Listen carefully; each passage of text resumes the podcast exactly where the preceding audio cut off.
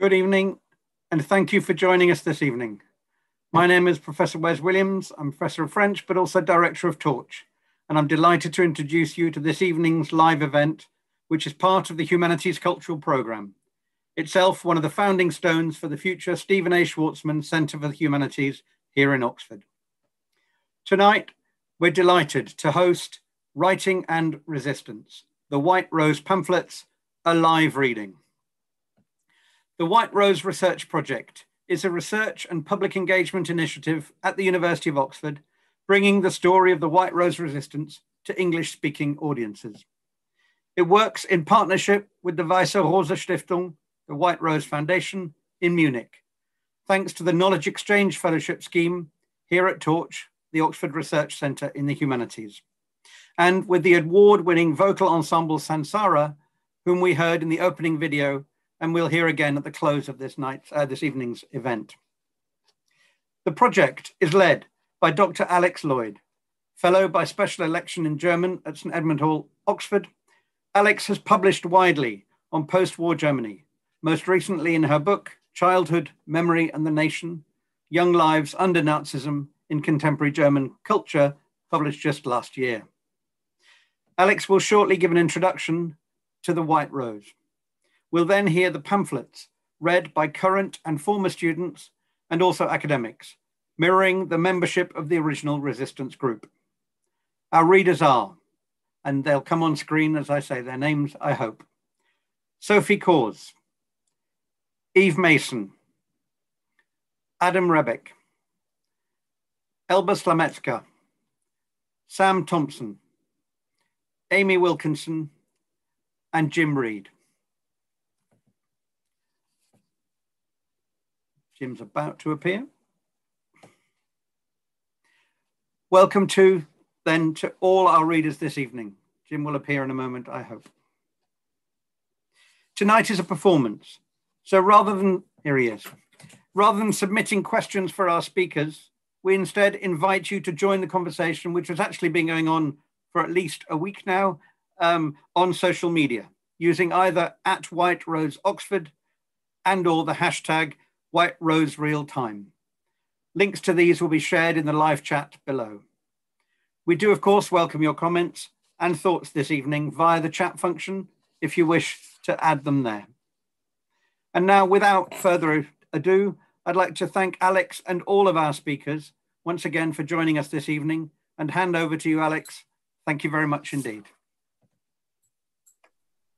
Thanks very much indeed, Wes. Um, it's uh, wonderful to be here doing this uh, event this evening. Um, and thanks very much indeed to Torch for hosting it.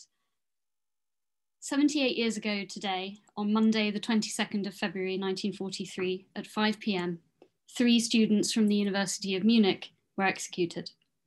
Their crime had been to secretly write, print, and distribute anti Nazi pamphlets calling on Germans to resist Hitler and to bring about an end to the Second World War. In the weeks and months that followed, there were further arrests and further executions. At its broadest, the White Rose Resistance Circle included a wide network of individuals. At its heart were five students and an academic in Munich Hans Scholl, Sophie Scholl, Christoph Probst, Alexander Schmorell, Willy Graf, and Professor Kurt Huber. This was, in some senses, a very diverse group with different backgrounds and formative experiences. Yet they shared a number of common interests, views, and values. Among these was a love of reading, of art and music, of nature, and a profound interest in religion and philosophy. In the case of Kurt Huber, these things were also the subject and object of his academic teaching and research just as Nazism was attempting to reduce their worldview, they found new worlds through reading and discussion. These were individuals in search of more than the political system in which they lived was willing to give them. These were extraordinary people, but they were not born resistance fighters or heroes. They were perfectly normal people, perhaps even a little like you or me. By the spring of 1942, the war was going well for Nazi Germany, with a string of military successes on both the Eastern and Western fronts. At the same time, Nazi designs for the elimination of those deemed subhuman, were also advancing at an accelerated pace. Mass deportations were being perpetrated across occupied Europe. It was at this moment that all six core members of the White Rose Circle found themselves in Munich, the city Adolf Hitler had dubbed the capital of the Nazi movement. Hans Scholl had begun his studies in medicine at the Ludwig Maximilian University in Munich in the summer semester of 1939, after completing compulsory labour service and training in the Army Medical Corps. In October 1940, he met Alexander Schmorell, who had transferred from Hamburg to Munich and was also studying medicine. Christoph Probst was a childhood friend of Alexander. They had met at school, and Christoph had also begun studying medicine at Munich. Christoph, in turn, introduced Willy Graf to the group in June 1942 after they met at a concert. Willy Graf had been studying medicine at the University of Bonn. After his preliminary examination, the university closed, and so he transferred to Munich. Professor Kurt Huber taught musicology, philosophy, and psychology in Munich. His lectures were popular with students, including the members of the White Rose. In May 1942, Sophie Scholl was finally able to begin her studies after enduring several months of National Labour Service. She arrived in Munich in early May in time to celebrate her 21st birthday on the 9th with her brother and his friends. There were others in the circle too, including Traute Lafrenz, who met Hans Scholl through Alexander. She was also studying medicine in Munich. The students spent evenings reading, discussing, and exchanging views with each other and with older and more experienced individuals, some of whom became quasi mentors to the group. This included the writer and translator Theodor Haecker, the writer publisher Karl Muth, and Professor Kurt Huber. Traute Lafrenz recalled of this time, one had the sense that there was a network of like minded people, widely cast and finely woven.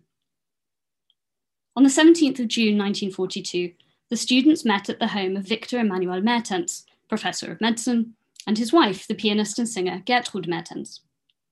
Kurt Huber was also there. In the course of the evening, a discussion sprang up about how, in the current situation, it might be possible to preserve one's inner values. One of those there declared that open resistance was pointless, to which Kurt Huber responded, Something must be done, and today. The response of Hans Scholl and Alexander Schmorell to this call to action would become clear in the weeks to come. The first phase of the White Rose resistance was the writing and dissemination of four pamphlets in German Flugblätter. These were produced by Hans Scholl and Alexander Schmorell over the course of just 16 days, between the 27th of June and the 12th of July 1942. Each text begins with the heading Pamphlets of the White Rose and a corresponding number, suggesting that, from the very beginning, the authors intended to produce a series. Each pamphlet concluded with a variation on the same message instructions to the reader to make and distribute further copies. They drafted the pamphlets by hand, wrote them up on a Remington portable typewriter, made copies on a second hand duplicating machine, and despite wartime shortages, obtained paper, envelopes, and postage stamps in quantities small enough to be inconspicuous. They posted copies to writers, academics, head teachers, booksellers, doctors, restaurant owners, grocers, and publicans in and around Munich. Further copies were distributed by hand, a great personal risk. The pamphlets sought to appeal to readers' self understanding as part of a civilized or cultured nation. They criticize those Germans that have passively allowed Nazism to take hold and ask readers to take seriously the idea that the future that is to come, if no one takes action, will be bleak indeed. They denounce the persecution of European Jews and the slaughter of Poles in the occupied territories. They advocate passive resistance and sabotage as a way of stalling the war effort. They mock and attack Adolf Hitler, calling him the Antichrist. Their language is forceful and it is urgent. One of the most striking things about the first four pamphlets is the inclusion of quotations from other sources. These draw on a wide range of philosophical ideas and influences from totemic German writers such as Goethe, Schiller, and Novalis, as well as Aristotle, the Old Testament, and ancient Chinese philosophy. The body of thought from which the White Rose authors drew, and which they offered in part as validation of their own position, expresses well their rich and diverse cultural interests. The fourth pamphlet was completed and distributed in July 1942. Later that month, Hans Scholl, Alexander Schmorell, and Willy Graf left Munich for a three month tour of duty at the Russian front. They were all conscripted medical students, which meant they could study during the university term and would then be deployed as medical orderlies during the vacations. These three months in Russia proved profoundly important for these three White Rose students. They spent time with Russian people, drinking, singing, and talking with them as they tried to learn the Russian language. For Alexander Schmorell, born to a Russian mother and who spoke Russian fluently, this was a return to his longed for homeland. When Hans, Alexander, and Willy returned to Germany in November 1942, the group resumed the pamphlet campaign. In December, Hans Scholl told Kurt Huber about the pamphlets, and at this point, he became actively involved. That same month, Christoph Probst was transferred to a student company in Innsbruck. However, he travelled back and forth to Munich to participate in the resistance activities. On the 13th of January, Willy Graf noted in his diary visited Hans, still there by the evening. We're really getting started with the work. The ball is starting to roll. The fifth pamphlet of the White Rose appeared sometime between the 27th and 29th of January 1943. The text was written by Hans Scholl and edited principally by Kurt Huber. On the 3rd of February, news arrived of the German army's defeat at Stalingrad. That same night, Alexander, Hans, and Willy graffitied buildings in the centre of Munich and around the university. They painted the slogans Down with Hitler and Freedom. Following the news of Stalingrad, Kurt Huber wrote the text of the sixth pamphlet at Hans Scholl's request. He even asked him to write it in the voice of a student, and indeed, the heading of the pamphlet simply reads Fellow Students. Huber had edited Hans Scholl's writing in the fifth pamphlet, and now the students did the same to their academic mentor.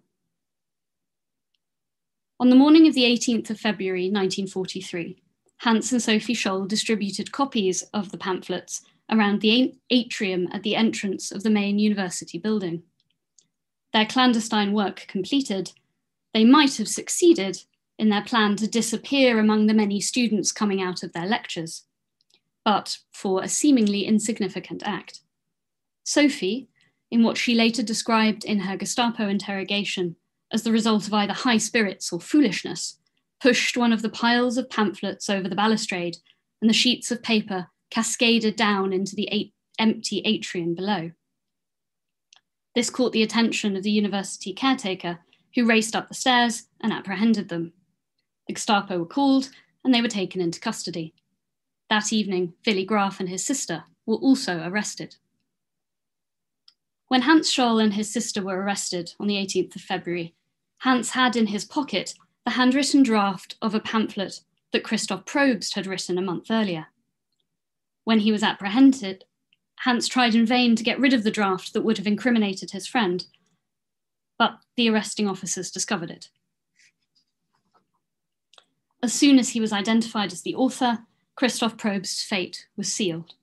He was arrested on Saturday, the 20th of February, at his barracks in Innsbruck as he was picking up a leave permit. His wife Herta was in hospital following the birth of their third child, a daughter, and he was planning to visit them. Meanwhile, Alexander Schmorell attempted to flee, and Kurt Huber had not yet been connected with the group. The first White Rose trial began on the morning of Monday, the 22nd of February 1943, in the Palace of Justice in Munich. It concluded after just a few hours, and the three defendants received the death sentence. They were executed that same day. Sophie Scholl at 5 p.m., Hans Scholl at 5.02 p.m., Christoph Probst at 5.05 pm. That evening, the chief prosecutor sent a telegram to Berlin to report that the day had proceeded without incident. Alexander Schmorell and Kurt Huber were subsequently arrested, and they, alongside Willy Graf and others, were tried in April 1943. Alexander Schmorell and Kurt Huber were executed on the 13th of July. Willy Graf was executed on the 12th of October. Two students, Hans Leipelt and Marie-Louise Jahn, made copies of the sixth pamphlet and distributed them in Hamburg.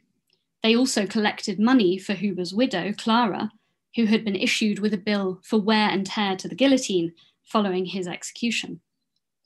Hans Leipelt, Marie-Louise Jahn, and others were tried by the People's Court in October 1944.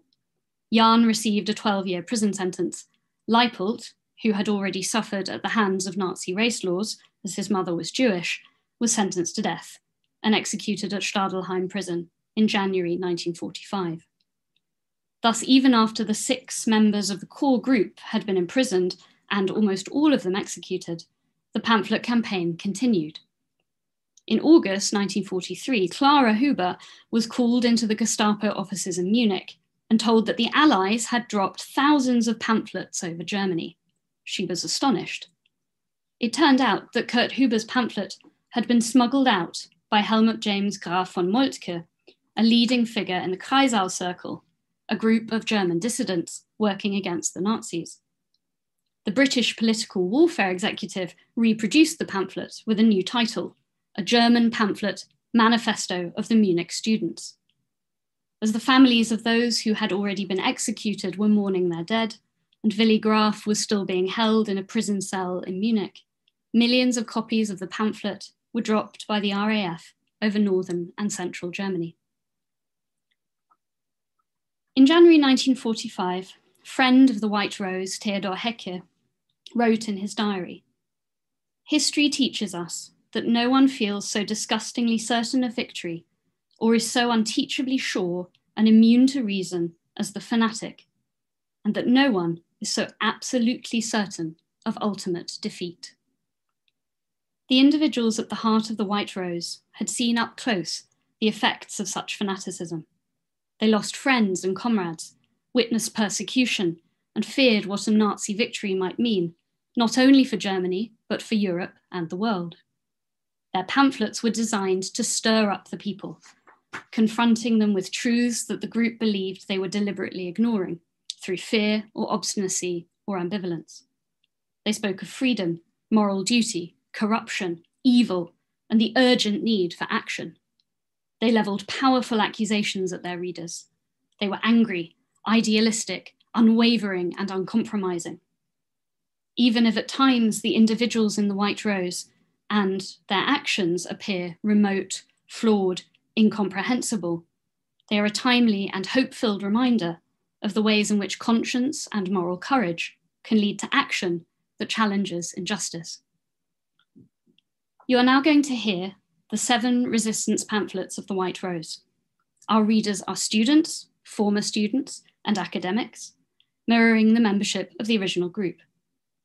The English translation we'll be reading was undertaken by students at the University of Oxford between October 2018 and May 2019. While there have been many translations of the pamphlets into English, the Oxford students had two aims for their new version. First, that it should be the result of collaborative work, and second, that it should be undertaken by students around about the same age as the original student authors of the pamphlets. Those engaged in courses at university, working together on texts, ideas, and issues. The Oxford student translators were struck by how resonant the White Roses pamphlets are today, how vividly and forcefully they speak of freedom injustice, oppression, and personal responsibility in ways that are all too necessary in our own times. The first pamphlet of The White Rose. Complicity with the governance of an irresponsible clique of rulers driven by their darkest urges, and complicity without resistance nothing is more unworthy of a civilized people. Is it not so that in the present day, every honorable German is ashamed of their government? And who amongst us can foresee the extent of the infamy that will be on us and on our children when the veil is one day lifted from our eyes and the most horrific crimes, crimes beyond all measure, come to light? If in their innermost being, the German people have been corrupted and degraded enough to betray the greatest quality humanity possesses, that quality which elevates them above all other creatures, free will, without so much as lifting a finger, foolishly trusting the dubious notion that history follows its natural course. If this people can betray the freedom of humankind to intervene in the course of history and to subordinate it to its rational judgment, if the Germans, so utterly devoid of any kind of individuality, have already become such a weak and mindless horde, then yes, they truly deserve their own demise. Goethe speaks of the Germans as a tragic people, much like the Jews or the Greeks. But these days they seem more like a shallow, spineless herd of mindless followers whose substance has been sucked out of them from within, and who, robbed of their very core, allow themselves to be baited into their own demise. This seems like the truth, but it isn't a slow, deceitful, systematic violation has locked every single one of us into a mental cage. And it is only once shackled that we become conscious of our fate. Very few recognize the impending calamity, and the reward for their heroic warnings was death. Much remains to be said about the fate of these people. If every one of us waits for someone else to start, then the heralds of avenging Nemesis will draw ever closer until the last sacrificial victim is vainly thrown into the jaws of a demon that will never be sated. Every individual must, therefore, at the 11th hour, fight back as much as lies in their power with an awareness of their responsibility as a member of Christian and Western culture, must work against the scourges of humanity, against fascism, and all the systems of dictatorship that resemble it. Wherever you may be, mount passive resistance. Resistance. Obstruct the progress of this atheistic war machine before it's too late. Before, like Cologne, the last cities are left in ruins. Before the last remaining youths of this nation bleed to death in some unknown place for the sake of the hubris of a subhuman. Remember that every people deserves the government it is prepared to tolerate. From Friedrich Schiller's The Legislation of Lycurgus and Solon. Seen in the light of its chosen ends, Lycurgus's legislation is a masterpiece of political and human science. He wanted a state that was powerful, founded upon itself, and indestructible. The aims he set himself were political strength and longevity, and he achieved these aims as far as was possible under the circumstances he was facing. But if one confronts the aims of Lycurgus with the aims of mankind, the admiration that a first fleeting glance sparked in us must give way to deep disapproval. One may sacrifice everything for the best of the state, without exception. That to which the state is only a means. The state, in and of itself, is never the object. It is merely the, necess- the necessary condition under which the purpose of mankind may be fulfilled. And this purpose is none other than the development of a person's abilities to their full extent, that is to say, progress. If a state's constitution hinders the development of all the inward powers of mankind, if it hinders the progress of the Geist, then it is harmful and reprehensible, however well thought out and perfect a work of its kind it may be. And so its longevity comes to earn it more censure than glory it becomes a prolonged curse. The longer it lasts, the more harmful it becomes. Political merit was achieved, and the ability to obtain it taught at the extent of every moral sentiment. There was no marital love in Sparta, no mother's love, no child's love, no friendship. There were nothing but citizens, nothing but citizens' virtue. A state law made it a duty for Spartans to treat their slaves inhumanely. And in these wretched victims of butchery, humanity was violated and abused. The Spartan Code of Law itself preached the dangerous principle that people were to be regarded as means and not ends, thereby constitutionally obliterating the foundations of natural law and morality. There is no finer scene than that played out in his camp at the gates of Rome by the savage warrior Gaius Marcius, who sacrificed revenge and victory because he could not bear to see his mother's tears. The state of Lycurgus could only subsist under one condition. Spirit of the nation would have to stand still, and to ensure its continued existence would therefore mean to neglect the highest and the sole aim of a state. From Goethe's Epimenides Awakes, Act 2, Scene 4. Spirits. What burst forth bold from the abyss could, with a brazen mastery, claim victory of half the globe. Yet now, back to the void it must. A monstrous fear already looms, and all resistance will be in vain. The ones who still cling on to it will perish with its name. Hope. And now I'll meet my brave of heart, who gather in the midst of night, to share a silence, keep awake. They stutter, stammer, on and on that fair enchanting word, freedom, till on our temple steps anew, so youthful and so unfamiliar, we call its name a joyful clamor. Freedom. Freedom. Freedom. We urge you to transcribe this pamphlet, make as many copies as you can, and distribute them. The second pamphlet of the White Rose. National Socialism cannot be confronted intellectually because it is not intellectual. It is wrong to speak of a National Socialist worldview because if such a thing existed, it would need to be proven or challenged by intellectual means. Yet, in reality, we are presented with a completely different picture.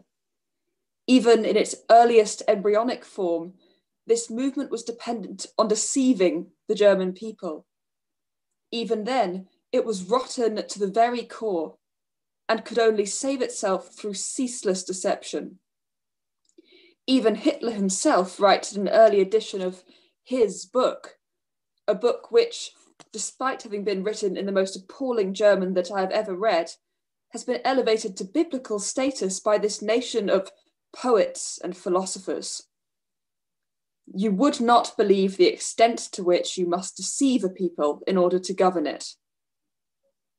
If at first this cancerous tumour on the German people had not yet made itself all too conspicuous, this was only because there were still forces for good working effectively enough to hold it back. Yet, as it became bigger and bigger, and finally came to power with one last base act of corruption. The tumour, so to speak, ruptured, contaminating the whole body.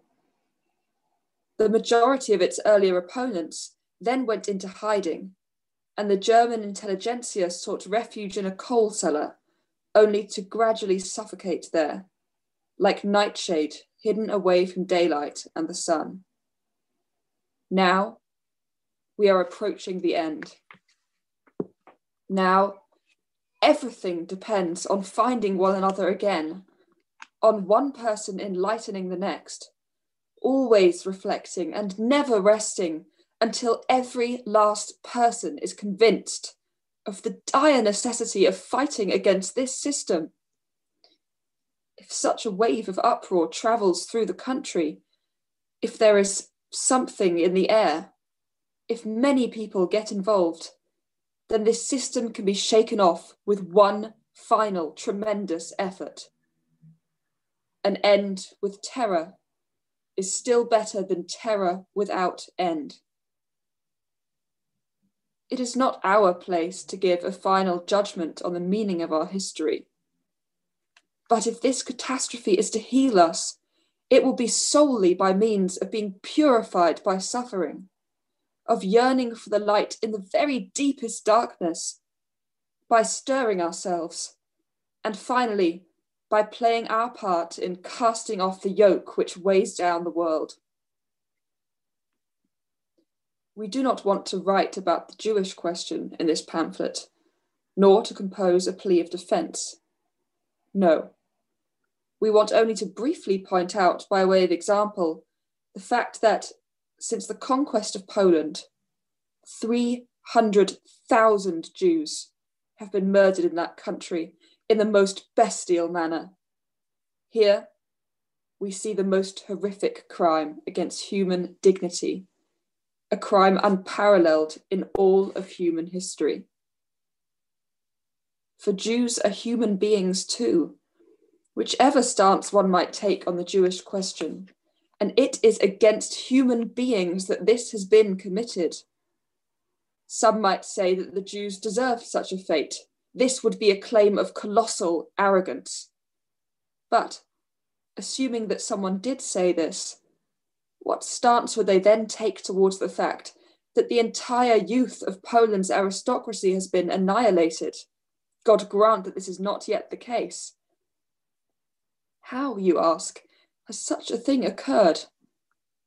All the male offspring of aristocratic families between the ages of 15 and 20 were carted off to Germany for forced labour in the concentration camps. And all the girls of the same age to Norway into the brothels of the SS. Why are we telling you all this, given that you already know about it? Or if not about this, then about other, equally serious crimes of this appalling subhumanity? Because it touches on an issue that deeply concerns us all and must give us pause for thought. Why do the German people behave so apathetically in the face of all these most atrocious, most inhumane crimes. Barely anyone gives it a thought.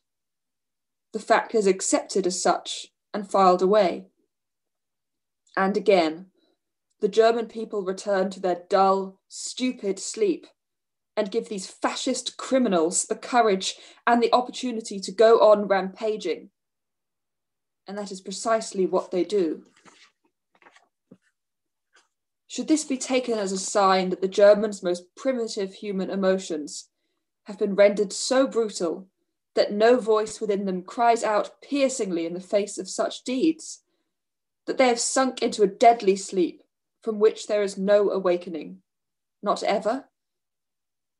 This is how it seems, and it certainly will be, if Germany does not start up from this apathy if she does not protest against this clique of criminals wherever she can, if she does not feel a collective suffering with these hundreds of thousands of victims.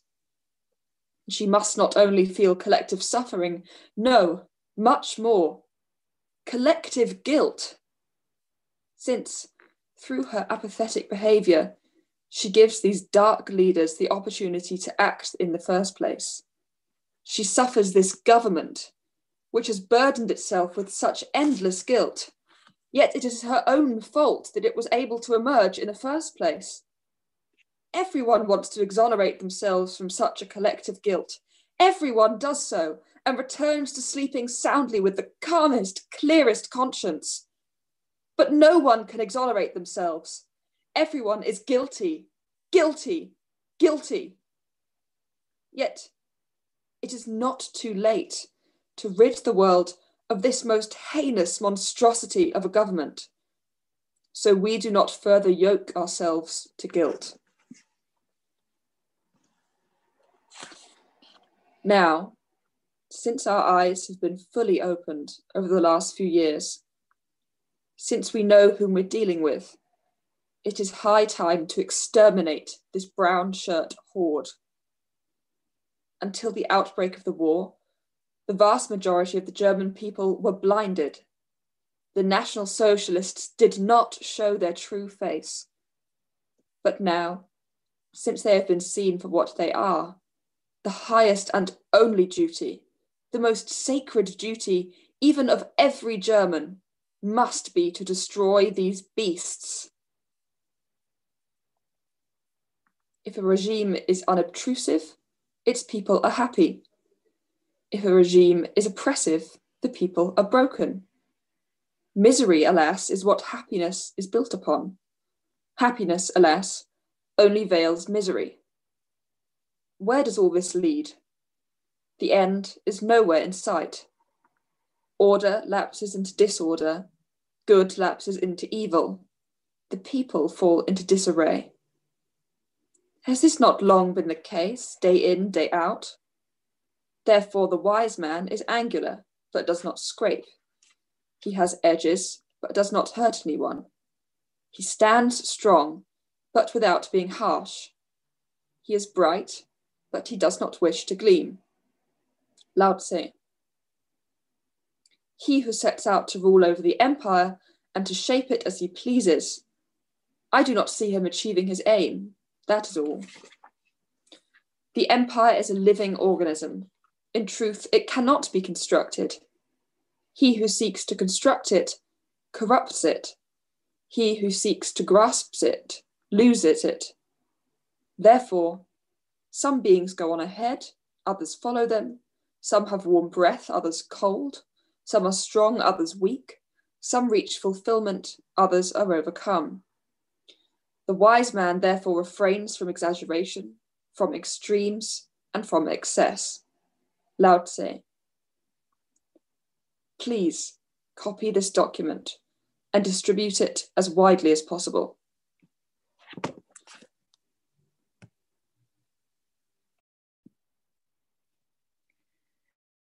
The third pamphlet of the White Rose. Salus Publica Suprema Lex. All ideal forms of state are utopias. A state cannot be constructed in purely theoretical terms, but must grow and mature in the same way as every individual person. But we must not forget that an early form of the state was present at the very beginning of every culture. The family is as old as humanity itself. And from this original unit of people, endowed with reason, created a state whose foundation was to be justice and whose supreme law was to be the common good. The state should be analogous to the divine order, and the greatest of all utopias, the Civitas Dei, is the ideal that it should ultimately resemble. We do not want to pass judgment here on the various possible forms of state, democracy, constitutional, or absolute monarchy. Only one thing must be made unambiguously clear. Every single person is entitled to a viable and just government that ensures the freedom of the individual, as well as the welfare of society as a whole. For each person should, in accordance with God's will, freely and independently seek to achieve their natural goal, that is, their earthly happiness through self reliance and initiative, while coexisting and cooperating within the state as a community. But our current state is the dictatorship of evil. We know that already, I hear you object, and we don't need you to approach us for it yet again. But, I ask you, if you know that, then why don't you act? Why do you tolerate these rulers, gradually robbing you, in public and in private, of one right after another, until one day nothing, absolutely nothing, remains but the machinery of the state, under the command of criminals and drunkards? Has this violation defeated your spirit to such an extent that you have forgotten that it is not only your right, but also your moral duty to do away with this system? But if a person can no longer summon the strength to demand their rights, they will certainly perish. We deserve to be scattered across the world, like dust before the wind, if we do not prepare ourselves for action now, at the 11th hour, and finally muster the courage which we have thus far lacked. Do not conceal your cowardice under the cloak of expediency, for with every day that you continue to hesitate, that you do not resist this spawn of hell, your guilt grows exponentially greater. Many, perhaps even the majority, of those reading these pamphlets have no idea how they should mount resistance. They cannot see how it is possible. We aim to show them that each and every one of them is in a position to contrib contribute to the overthrow of this system. It will not be possible to lay the foundations for the swift downfall of this government, or even to bring about its downfall through individualistic opposition like an embittered hermit. It is only through the conviction and energy of people acting together, people who are agreed on the means that can be used to achieve their goal. We do not have a vast range of means at our disposal. We have only one passive resistance. The meaning and purpose of passive resistance is to bring down National Socialism and, in this struggle, there is no course, no action that we should fear to take, whatever it may be. National Socialism must be attacked at every weak point, at every chink in its armour. This false state must be brought to an end as soon as possible, in this war, a victory for fascist Germany would have dreadful, unimaginable consequences. The Germans' most immediate concern should not be military victory over Bolshevism, but defeating the National Socialists. This must be our most urgent priority. We will illustrate how pressing this is in one of our next pamphlets. And now Every staunch adversary of National Socialism must ask themselves the question How can they fight back against the current government most effectively? How can they inflict the most stinging wounds? The answer is, without a doubt, passive resistance. It is clearly impossible for us to provide every individual with direct instructions. We can only give general suggestions, each person must find their own way to put them into practice. Sabotage of arms factories and other strategic operations. Sabotage of all meetings, rallies, festivities, organizations, everything that the National Socialist Party brought into being. Any and all hindrance to the smooth operation of the war machine, a machine that is engineered only for war a war with the sole purpose of saving and preserving the National Socialist Party and its dictatorship. Sabotage of all academic and intellectual groups that actively support the continuation of war, whether they are universities, colleges, laboratories, research institutes, or technical firms. Sabotage of all cultural events that might raise the fascist prestige with the people sabotage of all branches of the arts that have the slightest connection to National Socialism or stand in its service. Sabotage of all publications, all newspapers that are in pay of the government, that propagate its ideas and spread the brown lie. Do not give a single penny to street collections, even if they are carried out under the pretense of a charitable cause. This is only a cover. In reality, the sum will not benefit the Red Cross or the needy. The government does not need this money. It is not financially dependent on these collections. Their printing presses are running day and night and can produce all the money they need. But they have to keep the people in a state of tension, held on a tight rein that must never be loosened. Do not donate any scrap metal, any fabric, or anything else. Do your utmost to convince all your acquaintances, from the lower classes too, of the senselessness and futility of continuing this war, of the spiritual and economic enslavement, of the destruction of all moral and religious values, which has been brought about by National Socialism, and to encourage passive resistance. Aristotle's Politics. A further essential aspect of tyranny is seeking to ensure that nothing any subject says or does remains hidden, but rather to spy and eavesdrop on him at every turn. And moreover, to fill the whole world with hatred and to turn friend against friend, the people against the aristocracy, and the wealthy against one another.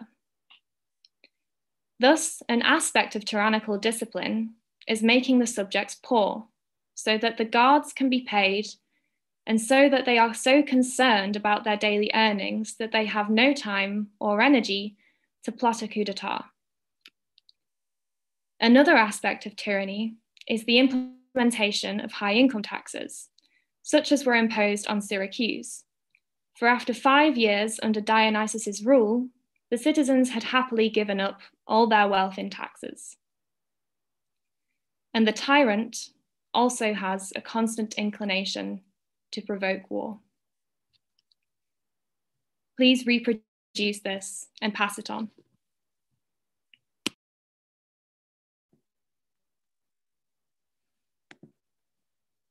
The fourth pamphlet of the White Rose. There is an old and wise saying, which we preach to children time and again, that he who will not listen must feel. However, clever children will burn their fingers on a hot stove only once. In the past few weeks, Hitler has claimed successes both in Africa and in Russia. The consequence of this is that optimism on the one hand and dismay and pessimism on the other have risen among the people with a speed which is wholly unlike the usual German complacency. Everywhere among the opponents of Hitler, that is, among the better part of the people, we hear lamentations, words of disappointment and discouragement, ending not infrequently with the interjection, What if Hitler, after all? Meanwhile, the German offensive against Egypt has ground to a halt. Rommel must remain in a dangerously exposed position, but the advance in the east still proceeds.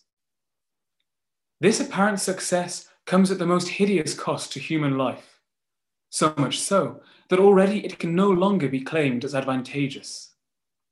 We therefore warn against optimism in any form. Who has counted the dead? Hitler or Goebbels? Neither of them, in truth. Thousands fall in Russia every day. It is harvest time, and the reaper cuts into the ripe crop with broad strokes. Grief settles into the country's cottages, and no one is there to dry the mother's tears. Hitler, however, lies to those whom he has robbed of their most precious possessions and driven to a meaningless death. Every word that comes out of Hitler's mouth is a lie. When he says peace, he means war.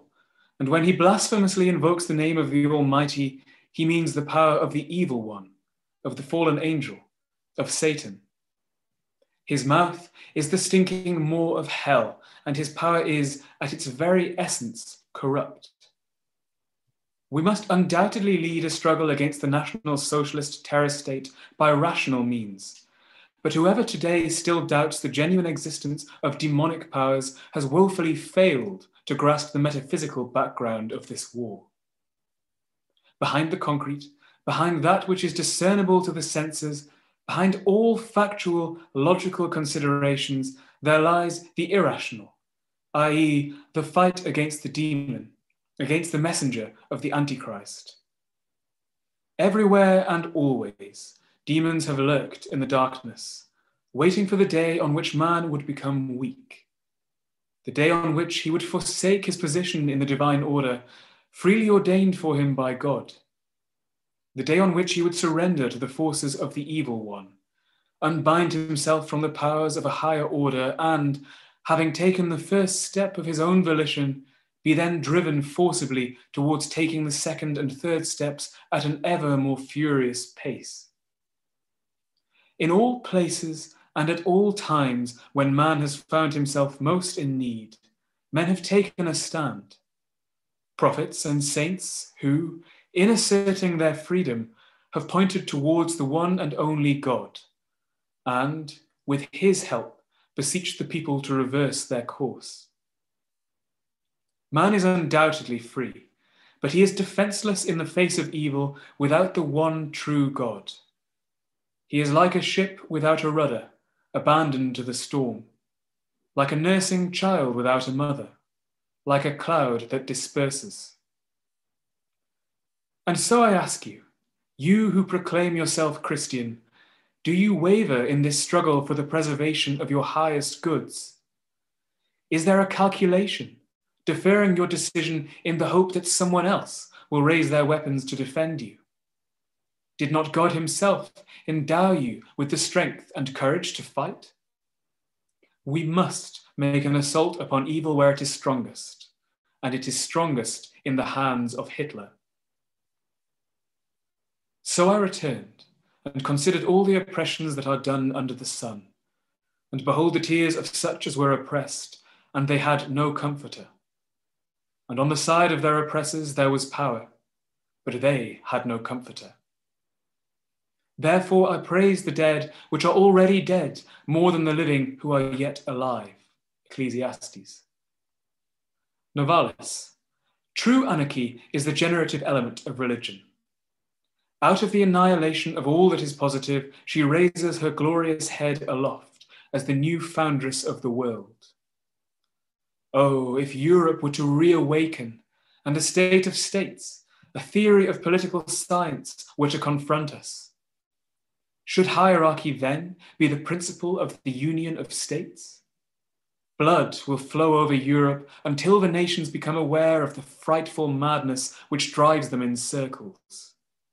Until, struck by celestial music and pacified, they approach their former altars as a colourful collective, compose works of peace, and hold a great festival of peace, hot tears falling upon the smouldering battlefields.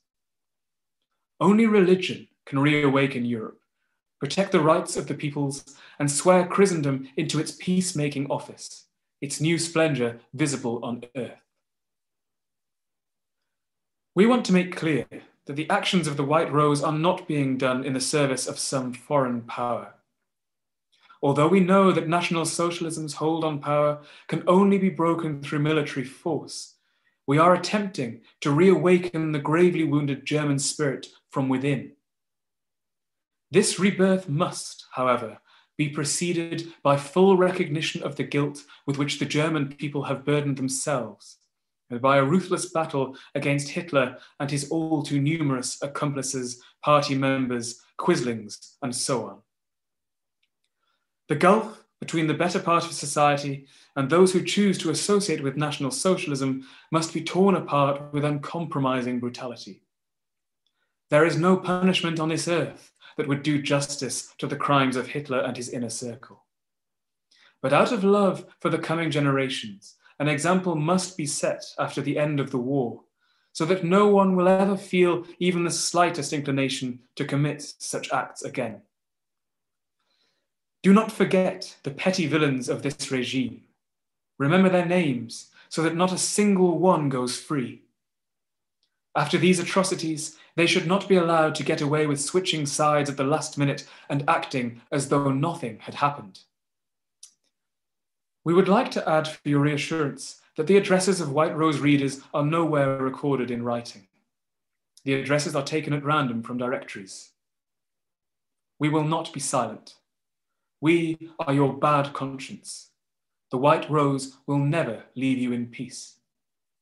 Please duplicate and redistribute.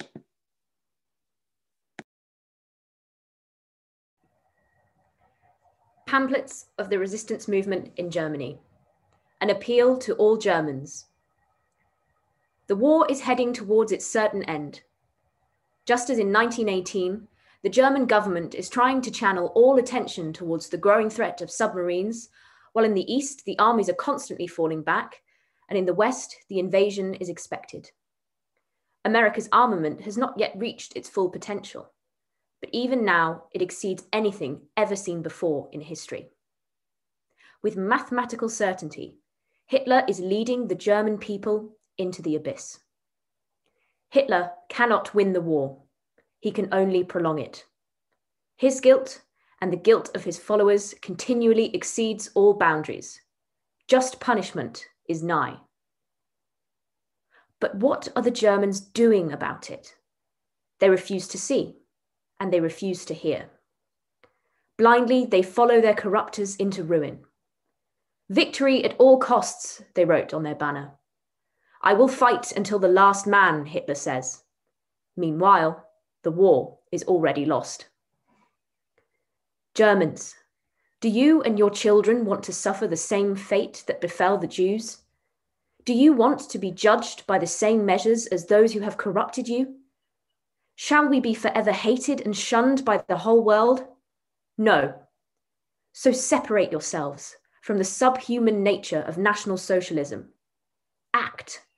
Prove that you think differently a new fight for liberation is at hand. The better part of the people is fighting on our side. Tear off the cloak of indifference that shrouds your heart. Decide before it's too late. Don't believe the National Socialist propaganda that has injected the fear of Bolshevism into your every limb. Don't believe that Germany's salvation is bound to the victory of National Socialism, for better or for worse. A band of criminals cannot bring about German victory. Break away from everything associated with National Socialism before it's too late. A terrible but a righteous judgment is coming to those who hold themselves up in such a cowardly and passive way. What does the outcome of this war teach us? A war in which it was never our nation that was at stake. The imperial concept of power, regardless of which side it might come from, needs to be neutralized for all time. A one sided Prussian militarism should never be allowed to come into power again. Only through the generous collaboration of the European nations can the foundation be built on which a new development will be possible. Every centralizing force, like the one the Prussian state has tried to exercise in Germany and in Europe, must be nipped in the bud. The Germany to come can only be federalist. Only a healthy federalism can bring new life to a weakened Europe. The workers need to be freed from their condition of abject slavery through a level headed socialism. This delusion of a self sufficient economy must disappear from Europe. Every nation, every person has a right to the goods of the world freedom of speech, freedom of faith, protection of the individual citizen from the despotism of criminal and violent states. These are the foundations of the new Europe. Support the resistance movement. Distribute the pamphlets.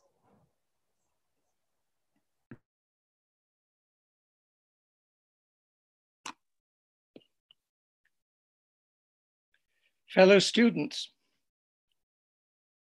our people look on deeply shaken at the defeat of our men at Stalingrad. The ingenious strategy of our great war corporal has hounded 300,000 German men senselessly and irresponsibly to death and ruin. Führer, we thank you. Turmoil is fermenting among the German people are we to further entrust the fate of our armies to a dilettante? Are we to sacrifice what is left of our German youth to the basest power grabbing instincts of a party clique? No more. The day of reckoning has come, the reckoning of Germany's youth with the most heinous tyranny that our people has ever endured. In the name of all German youth, we demand from Adolf Hitler's state the return of our personal freedom that treasure which Germans hold most dear and which he has cheated us of in the most wretched of ways. We have grown up in a state which ruthlessly gags all freedom of expression. The Hitler Youth, the SA, and the SS have tried to homogenize, radicalize, and anesthetize us in the most fruitful of our formative years. Ideological education is the term they use for their contemptible method of suffocating burgeoning independent thought and self esteem with a fog of empty rhetoric. The Nazi elite, who could not be any more diabolical or narrow minded, groom their future party bigwigs in the elite schools, Ordensburgen, schools to become godless, shameless, unscrupulous, exploitative, murderous scoundrels, the blind and brainless entourage of the Führer. We, workers of the mind, are the right people to smash this new ruling class. Student leaders and aspiring Gauleiters reprimand frontline soldiers like schoolboys. Gauleiters insult the honor of our female students with lewd jokes. Women studying at Munich University have given a dignified response to the assault on their honor, and their male counterparts have come out in support of them and are standing firm. This is a first step in the fight for our free self determination, without which spiritual values cannot be forged. We are grateful to the brave students who are lighting the way. For us, there is only one slogan fight against the party. Get out of the party structures which stifle our political expression. Get out of the lecture halls of the SS and senior leaders and party sycophants. Our goal is true scholarship and real freedom of the mind. There is no threat that can deter us, not even the closure of our universities. It is the duty of each and every one of us to fight for our future, our freedom and honor in a political system conscious of its own moral responsibility. Freedom and honor. For 10 long years, Hitler and his cronies have trivialized, distorted, and bled dry these two glorious German words to the point of disgust as only dilettantes know how, casting a nation's highest ideals before swine. They have shown well enough what freedom and honor mean to them during the 10 years in which they have destroyed all material and spiritual freedom, all moral substance of the German people. Even the most dull witted German has had his eyes opened by the terrible bloodshed which, in the name of the freedom and honor of the German nation, they have unleashed upon Europe and unleash anew every day. The German name will remain forever tarnished unless finally the youth of Germany stands up, pursues both revenge and atonement, smites our tormentors, and founds a new intellectual Europe. Students, the German people look to us. The responsibility is ours, just as the power of the Spirit broke the Napoleonic terror in 1813, so too will it break the terror of the National Socialists in 1943. To the east, Berezina and Stalingrad have gone up in flames. The dead of Stalingrad beseech us, rise up, my people. The beacons are aflame. Our people are on the verge of breaking free from National Socialism's enslavement of Europe in this new spiritual dawn of freedom and honor.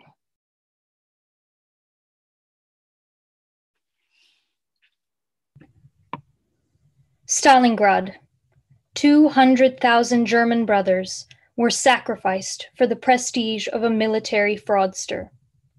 The humane terms of surrender offered by the Russians were concealed from the sacrificed soldiers. General Paulus was awarded the Knight's Cross with oak leaves for this mass murder. High ranking officers fled the Battle of Stalingrad by plane. Hitler forbade the surrounded men from retreating to the rear troops. Now, the blood of 200,000 soldiers, doomed to die, indicts the murderer, Hitler. Tripoli. It surrendered unconditionally to the English Eighth Army. And what did the English do? They left the citizens to continue their lives along the usual tracks. They even let the police and civil servants keep their posts. The one thing they did do thoroughly was to purge the largest Italian colonial city of all false ringleaders and subhumans. With deadly certainty, the annihilating, overwhelming superior power is pressing in from all sides. If Paulus was not willing to surrender, then Hitler is hardly likely to, even if there is no escape left for him. And will you allow yourselves to be deceived like the 200,000 men at Stalingrad who defended their posts in vain? To be massacred or sterilized or robbed of your children? Roosevelt, the most powerful man in the world, said on 26 January 1943 in Casablanca We are waging this war of annihilation not against peoples, but against political systems. We are fighting until an unconditional surrender is reached. Do you really need to give it any more thought before you make up your mind? The lives of millions are now at stake. Must Germany share the same fate as Tripoli? All of Germany is now surrounded, just as Stalingrad was. Must every German be sacrificed to the harbinger of hatred and wanton destruction? To the one who tortured the Jews to death, who exterminated half of Poland, and who tried to destroy Russia?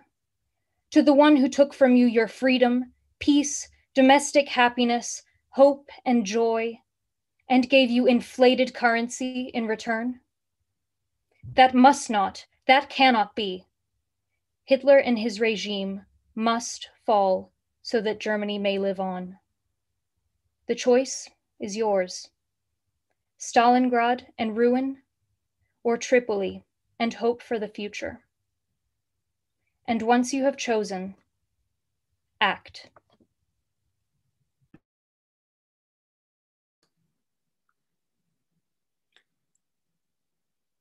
I would like to thank our readers very much indeed. I'd also like to thank the student translators who worked so hard to produce these wonderful versions of what are incredible texts, I'm sure you'll agree. I'd also like to thank our partner organisation, the Weiße Rose Stiftung, White Rose Foundation in Munich, and the incredible team at Torch who have worked so hard behind the scenes to host this event.